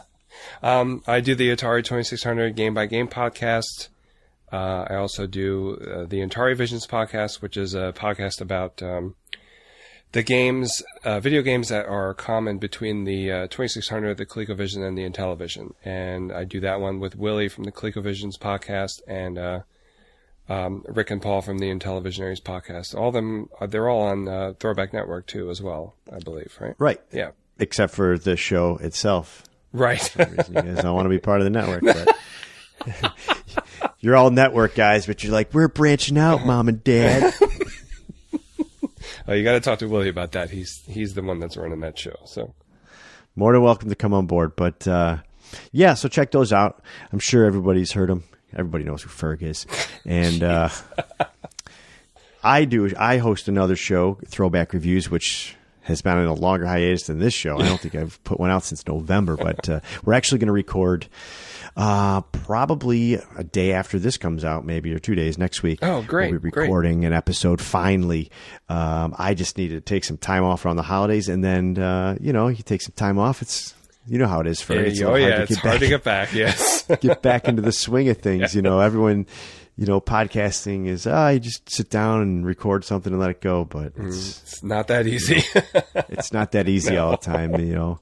Uh, so I'm hoping to, uh, hoping the podcasting bug bites me again. Yeah. And I can get uh, jazzed up about it. But, uh, anyways, enough about that. You can go over to Throwback Network and find all tons of great retro shows, um, including OTR playlists. So if you have an opinion on the uh, Perry slash Waterman debate, send us an email at uh, otrplaylist at gmail.com. So that is going to uh, wrap up our show. Thanks, Ferrick, for coming on again with me. Thank you. Thank you, everybody, for listening. Yes, and uh, until next time, thanks for listening.